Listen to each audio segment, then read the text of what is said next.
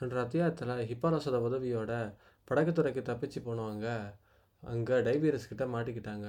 பூவாழிக்கு first மாட்டினதுனால அவன் மூலமாக அங்கே இருந்த அனைவரையும் அவங்க சுற்றி வளைச்சி பிடிச்சிட்டாங்க. ஆனால் இளஞ்செழியன் மட்டும் எப்படியோ தப்பிச்சு போயிட்டான். இளஞ்செழியன் தப்பிச்சு போனதை யவனராணி கிட்ட டைபீரியஸ் கொண்டு போய் சொல்ல டைபீரியஸ் மேலே யவனராணி கோவப்படுறாங்க. அதுக்கப்புறம் நைட்டு வரைக்கும் எனக்கு டைம் கொடுங்க, நம்ம காலைக்குள்ளே அவனை வந்து நான் பிடிச்சி தரேன்னு சொல்லி டைபீரியஸ் டைம் கேட்டுக்கிட்டு அங்கேருந்து வெளியில் போகிறாங்க. போனதுக்கப்புறம் அடுத்த நாள் காலையில் அவனுக்கு ஒரு ஓலை வருது. அந்த ஓலையை படித்த உடனே அப்படியே பெற்று பிடிச்சவன் போல் அங்கேயே நின்றுடுறாங்க. அது என்ன ஓலை என்ன வந்துச்சுன்றத நாம் வாங்க இந்த அத்தியாயத்தில் பார்ப்போம். அத்தியாயம் 15 வாணகரையில் வரவேற்பு.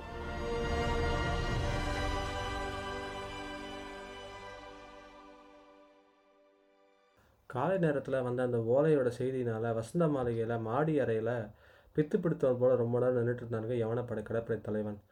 மெல்ல மெல்ல அவன் உள்ளதில் சுதந்திருந்த கவலைகள்லாம் நீக்கிட்டு மீண்டும் ஒரு முறை அந்த ஓலையை செய்தியை படித்தாங்க. அதில் ரொம்ப திட்டமாகவும் தெளிவாகவும் எழுதிருந்துச்சு. ரொம்ப கொஞ்சமான வார்த்தைகள் எழுதியிருந்தாலும் ஆனால் அதில் எழுதுகிற செய்தி ஒரு நிபந்தனையை போல் எழுதியிருந்ததுங்க. என்னன்னா, டைபீரியஸ், நீ பூவழகியை சிறை எடுத்தாய், ராணியை நான் சிறை எடுத்தேன். தமிழகத்து மக்களுக்கு ஏற்படும் சிறு தீங்கும் யவன மக்களின் தலையில் பெருந்தீங்காக வந்து இறங்கும், ஜாக்கிரதை. ஓலையில் இந்த வசனத்தை 2ஆம் முறை படித்த பிறகு டைபீரியஸின் இதயத்தில் எந்த ஒரு படபடப்பும் பயமும் ஏற்படாவிட்டாலும் ராணி வந்து இளஞ்செழுங்கையில் சிக்கினதுனால யவனர்கள் ஆக்கிரமிப்புக்கு அது ஒரு பெரிய தடைன்னு சொல்லி அவர் புரிஞ்சுக்கிட்டாருங்க. காவிரி அன்னையை தொடும் அந்த மாளிகைக்கு கரையோரமாக இருக்கிற அந்த இடத்துல யவன வீரர்கள் நிறைய பேர் காவல் புரிஞ்சிருந்தும் இளஞ்செழியன் உள்ளே எப்படியோ நுழைஞ்சது மட்டும் இல்லாமல் யவனராணியை தூக்கிட்டு போயிருக்கிறான். ஆனால் வந்தவன் பூவாழையை தூக்கிட்டு போயிருக்கலாம். ஆனால் தன்னோட தனிப்பட்ட நலனை கருத்தில் கொள்ளாமல் புகாரோட நலனை கருத்தில் கொண்டதுனால்தான் யவனராணியை அங்கேருந்து எடுத்துகிட்டு போயிருக்கான் அப்படின்னு சொல்லி டைபீரியஸ் தனக்கு தானே சொல்லிக்கிட்டாருங்க. மிக திறமையான எதிரியை தான் நம்ம சமாளிக்க வேண்டியதையும் அவர் புரிஞ்சுக்கிட்டாருங்க. ஆனால் அதே நேரத்தில் கிரேக்க நாட்டு யவன சோதரர்கள் தமிழ் நாட்டை இந்த யவனராணி ஆளுவான்னு சொன்னாங்களே தவிர அதற்கு தடையாக ஒரு முட்டுக்கட்டையாக ஒரு படைத்தலைவன் வந்து நிற்பான்றதை ஏன் கண்டுபிடிக்கலாம்னு சொல்லி அவங்கள சபிச்சுக்கிட்டும் திட்டிக்கிட்டும் இருக்காருங்க. அதே நேரத்தில் டைபீரியஸ் அந்த அறை பூராவும் தன்னோட கண்ணை சுழ விடுறாருங்க. சுழ விட்டுட்டு எப்படி வந்துட்டு இளஞ்செழியன் ராணியை தூக்கிட்டு போயிருப்பான்றத புரிஞ்சிக்க முடியாததுனால அவருக்கும் சுற்றி சுற்றி பார்த்துட்ருக்காருங்க. அரை பூராவும் வச்ச பொருள் வச்ச இடத்துலையே இருக்குது. அலங்கார பொருளாக இருந்தாலும் சரி, திறக்கப்பட்ட சரளங்களும் சரி, அரைகுறையாக மூடியே ஒளிந்திருக்கவோ எதுவுமே அங்கே இடமே இல்லைங்க. அதேமாரி போட்ட இரும்பு தாப்பாலும் அப்படியே இருந்ததுனால இவர் தான் அந்த இரும்பு தாப்பால் உடச்சிக்கிட்டு வெளியில் வந்தார். அதேமாரி கயிறுகள் எதுவுமே கட்டியே இல்லை வெளியில் குதித்து போகிறதுக்கும். அதனால் ராணியை எப்படி அவன் சிறையடிச்சு போனான்னு டைபீரியஸால் கண்டுபிடிக்கவே முடியலைங்க. 2 வழி தான் இருந்துச்சு. ஒன்று, இங்கே இருக்கிற சரணாலத்து வழியாக கீழே இறங்கி காவிரி கரையோட கீழே வந்துட்டு அந்த மண்டபம் இருக்குது. ஸோ மண்டபத்தோட ஓரத்தில் காவிரி அன்னை வந்துட்டு ஓடிக்கிட்டு இருக்குது காவிரி நதி. ஒன்று, அந்த காவிரி நதியில் போகிற படகுல ஏறி போயிருக்கணும். அப்படி இல்லாட்டி இந்த படிக்கட்டுகள் வழியாக மேலே ஏறி வந்து எல்லாரையும் அடித்து போட்டுட்டு ராணி இங்கேயும் தூக்கிட்டு போயிருக்கணும். இதில் 2வது நடக்கிறதுக்கு சான்ஸே இல்லை. பிகாஸ் அங்கே தான் அவர் இருந்தார். அதனால் 2வது காரியம் நடக்கிறதுக்கு கொஞ்சம் கூட வழியே இல்லை. அதனால் ராணியை சராரத்தின் வழியாக தான் கண்டிப்பாக தூக்கிட்டு போயிருக்கணும். அதை தான் எப்படி கண்டுபிடிக்கிறதுன்னு சொல்லி வெளியே எட்டி பார்த்துட்ருக்காருங்க.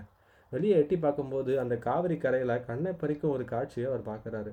நிறைய தண்ணி ஓடிக்கிட்டு இருக்குது. அது மட்டும் இல்லாமல் அந்த தண்ணி வெயில் பட்டு பல பலன்னு சொல்லி பல வண்ணங்களில் மின்னிக்கிட்டு இருக்குது. அது மட்டும் இல்லாமல் அங்கே நிறைய அச்சகர்களும் மற்ற வேதியர்களும் பரத்தவ குலத்தவர்களும் அங்கே படகுகளை போயிட்டுருக்காருங்க. போயிட்டுருக்கிறது மட்டும் இல்லாமல் அனைவரும் அங்கே வேதியர்கள் அங்கே பூஜை பண்ணி அவங்களோட மாலைகளில் தண்ணி பட்டு அந்த மாலைகளில் பட்டுற சூரிய ஒளிச்சமானது சுற்றி எங்கிலும் ஒரு விதமான பிம்ப ஒளியை வந்து அங்கே எழுப்புதுன்னு சொல்லி சொல்கிறாங்க. சாதாரண மனநிலையில் இருந்தால் டைபீரியஸ் இதெல்லாம் ரசித்து பார்த்துருப்பாருங்க.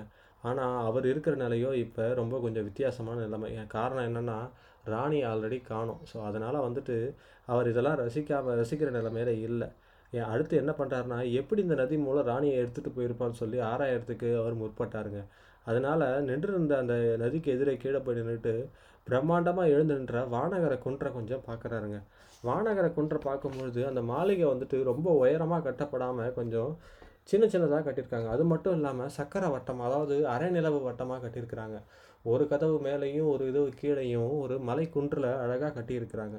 அதனால் இந்த இடத்துல மட்டும் அவங்க கொஞ்சம் ராணியை கூட்டிகிட்டு போயிருந்தாங்கன்னா கண்டிப்பாக அங்கே போய் மீட்டுட்டு வரது ஒரு ஆகாத காரியம் சொல்லி அவரே நினச்சிக்கிறாருங்க.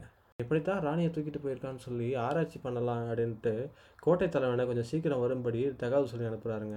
டைபீரியஸ் எதுக்கு கூப்பிட்டாருன்னு தெரியாமல் தலையை சுரஞ்சிக்கிட்டே வந்த கோட்டை தலைவன் கடற்படை தலைவர் அறைக்குள்ள நுழைந்த உடனே டைபீரியஸை பார்த்ததும் எந்த சலனையோ இல்லை பிரமிப்பையோ காட்டாமல் கோட்டை தலைவனை வரவேற்று என்ன சொல்கிறாருன்னா, இங்கே கோட்டை தலைவரை எத்தனை நாட்களாக பணியாக இருக்கிறீர்கள் அப்படின்னு சொல்லி கேட்குறாருங்க. கேள்விக்கு காரணம் புரியாமல் பதில் சொல்ல வேண்டும் என்ற சம்பிரதாயத்துக்காக 20 ஆண்டுகளாக வேலை பார்க்கிறேன், இப்பொழுது என்ன அப்படின்னு சொல்லி கோட்டை தலைவன் டைபீரியஸை கேட்குறாங்க. ஒன்றுமில்லை, 20 ஆண்டுகளாக உமது கண்காணிப்பை மீறி யாராவது புகார் நகரத்தை விட்டு வெளியேறி இருக்க முடியுமா அப்படின்னு சொல்லி நம்ம டைபீரியஸ் கேட்க, ஏன் எவ்வளவோ பேர் வெளியேறி இருக்கிறார்கள், தமிழ்நாட்டில் 50 நாடுகளைப் போல் இல்லை படைத்தலைவரே, இங்கே வருவோர் போவோர் மீது கண்காணிப்பு கிடையாது, வந்து போவதற்கு அனுமதி பத்திரமும் கிடையாது, இங்கு நாடி வருகிறவர்களை உபசரிக்க மட்டுமே மன்னரின் கட்டளை இருக்கிறது, உபத்திரவிக்க இல்லை அப்படின்னு சொல்லிட்டு கோட்டை தலைவன் சொல்கிறாருங்க. அப்படின்னா இங்கே இருக்கிற கோட்டை எதற்கு, கோட்டை வாயில் எதற்கு அப்படின்னு சொல்லி நம்ம கோட்டை தலைவர்கிட்ட திரும்ப டைபீரியஸ் கேட்க, விரோதிகளை தடை செய்ய, கடல் மூலமாக நிலத்தின் மூலமாக ஏற்படும் படையெடுப்புகளை எதிர்த்து நிற்கவே தவிர கடற்கரையோரமாக இந்த பெரும் சுவர் மட்டும் கட்டப்பட்டிருக்கிறதுக்கு காரணம் வேறொரு காரணமும் இருக்குது. அது என்ன, இங்கே கடற்கோள் அடிக்கடி ஏற்பது உண்டு, அப்படி என்றால் கடல் சில வேலைகளில் எழுந்து ஊருக்குள்ளே வந்துடும். ஆமாம், அதை தடுக்கவே இங்கே பெரிய பெரிய மதில் சுவர்களும் வைரம் பாய்ந்த மரங்களால் பெரிய கதவுகளும் அமைக்கப்பட்டிருக்கிறது. சில சமயம் கடல் 2-3 நாட்கள் இடைவிடாமல் கோட்டை சுவரை கதவுகளையும் தாக்குவது உண்டு, பிறகு கடலில் உள்வாங்கிவிடும். இது பழைய கடற்கரை, இதோ கருமணல் பாருங்கள் அப்படின்னு சொல்லிட்டு காமிக்கிறார். அந்த 2-3 நாட்களில் நீரின் மறையும் பரத்தவர் இல்லங்கள் 4வது நாளில் பழையபடி தோன்றிவிடும் அப்படின்னு சொல்லிட்டு நம்ம கோட்டை தலைவர் சொல்லிக்கிட்டே போகிறாருங்க. திடீர்னு டைபீரியஸோட முகத்தில் பழச்சின்னு சொல்லி ஒரு ஆச்சரியக்குறி வந்து படுதுங்க. அவர் பேச்சை அடுத்து நிறுத்தவே வினாடியே ஆசனத்தை விட்டு இருந்த டைபீரியஸ், யார் பரத்தவரா அப்படின்னு சொல்லி கேட்குறாருங்க. ஆமாம், கடலோட சாதி மீன் பிடிப்பவர்கள் அப்படின்னு சொல்லி நம்ம கோட்டை தலைவன் சொல்ல, அலைகளுக்கும் அஞ்சாதவர்கள், அலைகளுக்கு என்ன பிரளயத்துக்கும் அஞ்ச மாட்டார்கள், அலைகள் புரண்டு அவர் இல்லங்களுக்கு வரும்பொழுது வலைகளை தூக்கி கோட்டை மதில் மீது வீசுவார்கள், வீசினால் கோட்டை மதில் பூராவும் வலைப்படைவதற்கான கொக்கிகள் இருக்கின்றன, கொக்கிகளில் வலைகள் மாட்டிக்கொண்ட உடனே வலைகளில் கயிறுகள் திமிங்கலத்தையும் இழுக்கும் வலுவிடவை, அதில் ஒரு மனிதன் ஏறுவது கஷ்டமில்லை, அந்த வலைகளை பிடித்து கோட்டையின் உச்சிகள் ஏறி அடைவார்கள். ஆம், அந்த காட்சியை நீங்கள் பார்க்க வேண்டுமே. சரி சரி, அந்த காட்சியை பின்னால் பார்ப்போம், இதற்கு பதில் சொல், வலையை பிணைக்கும் கொக்கிகளை காவிரி அணைக்கரைகளிலும் உண்டா? ஆகா, இருக்கின்றன. டைபீரியஸ் விசேஷத்தை புரிந்து கொண்டார். உறுதிப்படுத்திக் கொள்வதற்காக, இந்த மாளிகையிலையும் உண்டா? இதிலும் உண்டு அப்படின்னு சொல்லிட்டு நம்ம கோட்டை தலைவர் வெடிசுவரில் இருந்து ஆணிகளை கூட்டிகிட்டு போய் காமிக்கிறாருங்க. ஆணைகள் பதிந்த இடத்துல இருந்து நீர்மட்டம் சுமார் 100 அடிக்கு மேலே இருக்குங்க. அவ்வளவு உயரத்தில் ஒருத்தவன் வலையை வீசி ஏறி தனியாக இறங்காமல் ஒரு பெண்ணையும் தூக்கிக்கிட்டு இறங்குறதுன்றது அவ்வளவு ஈஸியான ஒரு வேலை இல்லைங்க. ஆனால் நம்ம படைத்தலைவன் அந்த விஷயத்தை பண்ணதுனால அவன் எவ்வளோ மிகப்பெரிய வல்லவனாக இருக்கணும்னு சொல்லி டைபீரியஸ் முடிவுக்கு வராருங்க. அது மட்டும் இல்லாமல் யவன புராண கதைகளில் வர ட்ராய் நகரத்தில் பெரும் சுவர்களில் ஏணி மீது ஏறி அந்த நகரத்தை சண்டை போட்ட மாதிரி இங்கேயும் நாமோ குள்ளநரி தந்திரம் பண்ணால் மட்டுமே தமிழர்களை ஜெயிக்க முடியும்னு சொல்லி அவர் முடிவுக்கும் வராருங்க. வந்தவர் அடுத்து என்ன நடக்கலாம்னு சொல்லி ஒரு கோட்டை தலைவன்கிட்ட ஒரு திட்டத்தை பேச ஆரம்பிக்கிறாருங்க. என்ன பேசுகிறாருன்னா, சோழ மன்னர் இருந்ததாக செய்தி உனக்கு எப்போது வந்தது? தாங்கள் இந்த ஊரை அடைந்த இரவில் ஆரம்பத்தில் வந்தது. அரசனுக்கு அடுத்தபடி ஆள் யாரும் இல்லையா? இளவரசர் இருந்தார், அவர் எங்கே இப்பொழுது? இருக்கும் இடம் தெரியவில்லை, தூதன் சொன்னான். அப்படியானால் உறையூர் அரசபீடம் யார் கையில் இருக்கிறது? அதை தூதன் சொல்ல மறுத்துவிட்டான். ஆனால் உறையூர் சீர்படும் நிலை பூம்புகாரை பழையபடி நிர்வகித்து வகிக்கும் பொறுப்பு எனக்கு முத்திரை ஓலையுடன் வந்தது. ஓலையில் முத்திரை யாரோட முத்திரை? அது முதலமைச்சர் தான் எழுதியிருந்தார். புலிலட்சணை பொறிக்கப்பட்டிருந்தது. வழக்கமாக வருவது தான். டைபீரியஸ் மறுபடியும் யோசனைக்குள்ளே போயிட்டு உறையூர் விவகாரம் என்னென்னு திட்டமாக அறிஞ்சு கொள்ள முடியாவிட்டாலும் அங்கே ஏதோ பெரிய மர்மம் ஒழிஞ்சிருக்கிறத மட்டும் அவரால் புரிஞ்சுக்கிட்டாருங்க. ஆனால் அந்த மர்மத்தை எத்தனை நாள் மூடி வைக்க முடியும்? மர்மம் வெளிப்பட்டதுன்னா அண்டை நாடுகள் என்ன செய்யும் அப்படின்றத மனசுக்குள்ளே யோசிச்சுக்கிட்டே நிற்கிறாருங்க. அவரோட எண்ணத்தை புரிஞ்சுக்கிட்ட கோட்டை தலைவனும் அதை வெளிப்படையாகவே பேச ஆரம்பிக்கிறாருங்க. எனக்கும் உறையூர் நிலை மர்மமாகவே தெரிகிறது. அப்படியானால் ஒரு வீரனை அனுப்பி அங்கு நடப்பது என்னவென்று அறிந்து கொள்ளலாம் அல்லவா? செய்யலாம் என்று சொல்லாதீர்கள், முதலில் அதை செய்யுங்கள். அது மட்டுமல்ல, எதிரே உள்ள வாணகரை குன்றுக்கு ஒரு ஒற்றர்களை அனுப்பி சோழர் ஓப்பட தலைவனை, அதாவது இளஞ்செழியனை கண்காணிப்பில் வைக்க வேண்டும். புரிகிறதா அப்படின்னு சொல்லிட்டு டைபீரியஸ் கேட்குறாருங்க. அதுக்கு கோட்டை தலைவனுக்கு அவர் மனசுக்குள்ளே நினச்சிக்கிறாரு, எதிர்கரைக்கு ஆள் அனுப்புவது அவ்வளோ சுலபமான காரியம் இல்லையே. அதனால் டைபீரியஸ் கிட்ட இப்படி பதில் சொல்கிறாரு, தலைவரின் முதற்பாதி உத்தரவை நிறைவேற்றி விடலாம் அப்படின்னு சொல்லி இழுக்கிறாருங்க. ஆனால் டைபீரியஸ் மறுபடியும் என்ன இழுக்கிறீங்க? ஒரே ஒரு நிலவரத்தை அறிந்து வர ஒற்றரை அனுப்பலாம், தைரியமாக சொல். ஆனால் எதிர்கரைக்கு ஆள் அனுப்புவது அவ்வளவு சுலபம் அல்ல. தலைவரிடத்தில் பரத்தவருக்கு பக்தி அதிகம். அவர்களாவது யவனர்களாவது துணிந்து வாணகரை கரைக்கு போக முடியும். மற்றவர்கள் போனால் கோட்டைக்குள்ளே புகுவது மிகவும் கடினம். அதென தனி கோட்டையா, தனி ராஜ்யம் என்றே சொல்லலாம். அங்கு இருப்பவர்கள் தமிழர்கள் மட்டுமல்ல, யவனர்களும் கலந்த பெரும் படை. அந்த படைகளுக்கு ஒரே தலைவன் இளஞ்செழியன். அவன் இது என்ன சொன்னாலும் அங்கே இருக்கவங்க கேட்பாங்க. அவர்கள் சொன்னால் காவிரி ஆறுகளை கூட விழுந்து அவங்க உயிரோடு கூட விட்டுடுவாங்க. டைபீரியஸோட கண்கள் ஆச்சரியத்தால் மலர்ந்தது. யவனர்கள் கூடவா அவனுக்கு கீழ்ப்படுகிறார்கள் அப்படின்னு சொல்லி கொஞ்சம் வியப்பாக கேட்க, ஆம் தலைவரே, நீங்கள் யவனராணி ஒருத்தர் இருக்கும் பொழுதே கூடவா? ஆமாம். நீங்கள் ஹிப்பாலாஸை பார்க்கவில்லையா அப்படின்னு சொல்லி நம்ம கோட்டை தலைவன் டைபீரியஸ்ட்டை கேட்க, இளஞ்செழியன்கிட்ட அப்படி என்ன தான் இருக்குன்னு சொல்லி அவரும் கேட்குறாருங்க. இளஞ்செழியன்கிட்ட போர் திறமையினால் அவன் நேர்மையினாலேயும் தங்களோட வாழ்வு சீர்படும். அது மட்டும் இல்லாமல் அவங்ககிட்ட ஏழையாக வந்து சேர்றவங்க ஒரு வருடத்துக்குள்ளேயே மிக பணக்காரனாகவும் ஆயிடுறாங்க. கோட்டைத்தலைவனோட பேச்சு டைபீரியஸ்க்கு ரொம்ப விந்தையாக இருந்ததுங்க. அது மட்டும் இல்லாமல் அவன் சொன்ன இன்னொரு விஷயம் ரொம்ப பிரமிப்பையும் உண்டாக்குச்சு. இளஞ்செழியனோட படையில் சுமார் 3000 பேர்கள் இருப்பாங்க. அந்த 3000 பேரும் எதிரிகளிலிருந்து பூம்புகாரை பல முறை காப்பாற்றிருக்கிறாங்க. சோழ மன்னர்கள்கிட்ட மற்ற படைகள் வந்துட்டு பெரிய தண்டநாயகர்கிட்ட இருந்தாலும் இந்த ஒரு படை மட்டும் இளஞ்செழியனுக்கிடையே தலைமையிலே இருக்க அவனுக்கு அதிகாரம் கொடுத்துருந்தாங்க. கொஞ்ச நேரம் சென்று டைபீரியஸ் அவனோட ஆசிரமத்திலிருந்து எந்திரிச்சிட்டு நம்ம கோட்டை தலைவனை அங்கேருந்து போக சொல்லிட்டு பெருமானந்த கோஷ்டியை காவல் புரியும் ஒரு வீரனை வரச்சோன்னு சொல்லி இன்னொரு வீரனுக்கு உத்தரவிடுறாருங்க. அந்த வீரன் வந்ததுக்கப்புறம், நீதானே அடிகளையும் மற்றவர்களும் காவல் புரிகிறவன்? ஆம். இன்றிரவு அடிகளோ அல்லது ஹிப்பாலாஸோ தப்ப முயன்றால் என்ன செய்வதாக உத்தேசம்? கண்ட இடத்தில் வெட்டுகிறேன். இல்லை, யாரையும் தொடாதே, அவர்கள் தப்பு செய்ய விடு.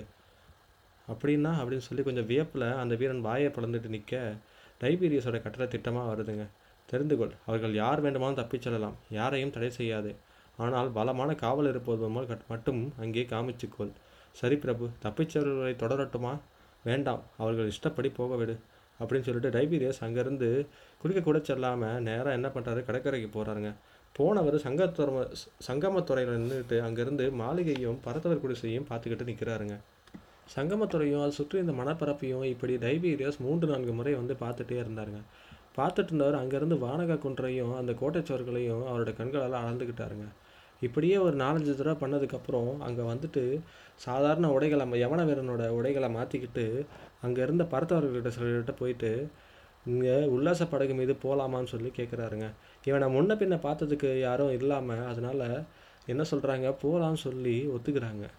சரி, 2ஆம் ஜாமத்தை இறுதியில் டைபீரியஸ் அங்கே வந்து சேர படகையும் செலுத்த சொல்கிறாருங்க. படகுல ஏறிக்கிட்டு இரவு நேரத்தில் படகை இவன் என்ன பார்த்து ரசிக்க போகிறான்னு சொல்லி பரத்தவர்கள் கொஞ்சம் கூட புரியாததுனால, சரி ஏதோ நம்ம காசு கொடுக்குறான் போகலாம் அப்படின்னு சொல்லிட்டு அவங்களும் அவன் சொன்ன தோக்கில் படகை செலுத்த ஆரம்பிக்கிறாங்க. இருளில் துடுப்புகள் சத்தத்தை தவிர வேற எந்த சத்தமுமே கேட்காம படகு வசந்த மாளிகைக்கு பின்புறமாக ஊர்ந்து போயிட்டுருக்குங்க. மாளிகைக்கு சிறு தூரம் இருக்கையில் படகை ஒரு பக்கமாக நிற்க சொல்லி டைபீரியஸ் அந்த படகுலையே பரத்தரோட காத்துக்கிடுக்கிறாருங்க. 2ஆம் ஜாமம் மறந்து மிக நேரமாகியும் மாடியில் எந்தவித ஒரு உயிராசையும் இல்லைங்க. சிறைப்பட்டவர்கள் ஒருவர் தப்பிக்க இஷ்டமில்லாத தூங்கிட்டாங்களோன்னு கூட டைபீரியஸ் நினைக்கிறாருங்க. ஆனால் படகொட்டி வந்த இந்த பரத்தவரும் எதற்காக இங்கே நிற்கிறோன்னு சொல்லி தலையை சொரிஞ்சிக்கிட்டு குழம்பி போய் கொஞ்சம் கேட்குறாருங்க. பிரபு, இன்னும் எத்தனை நேரம் காத்திருக்க வேண்டும் அப்படின்னு சொல்லி கேட்குறாருங்க. அதற்கு மேலே அங்கே தாமதித்து பயனில்லைன்னு சொல்லி டைபீரியஸும் நம்ம கிளம்பலான்னு சொல்லி அங்கே நிற்கிறப்ப திடீர்னு மாளிகையோட சாரத்துலேருந்து ஒரு பெரிய கயிறு வந்து கீழே விழுதுங்க. கயிறுலேருந்து ஒரு மிகப்பெரிய உருவம் இறங்கி வந்து அந்த பக்கத்தில் இறங்கி வந்துக்கிட்டு இருக்குங்க. இறங்கி வரும்பொழுது அங்கே ஒரு படகு ஒன்று மிக வேகமாக வந்து சேருது. அந்த இறங்கி வந்த உருவம் அந்த படகுல ஏறினதுக்கப்புறம் அந்த படகும் அங்கேருந்து கிளம்ப ஆரம்பிக்குதுங்க.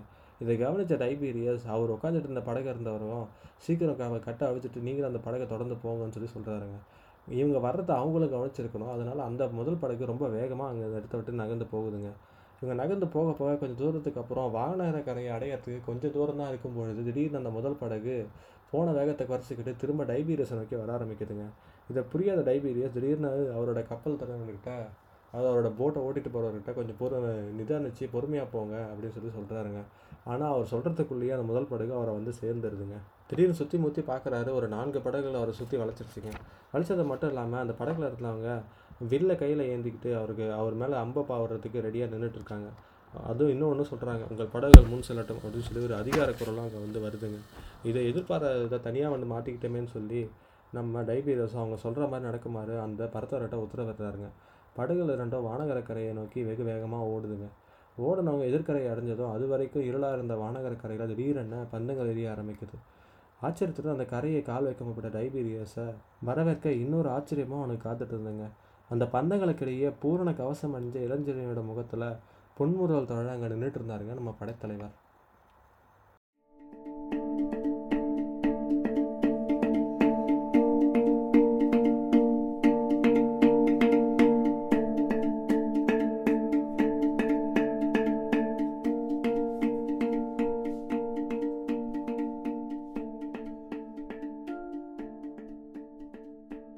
இத்துடன் அத்தியாயம் 15 வாணகர கரையில் வரவேற்பு முடிந்தது.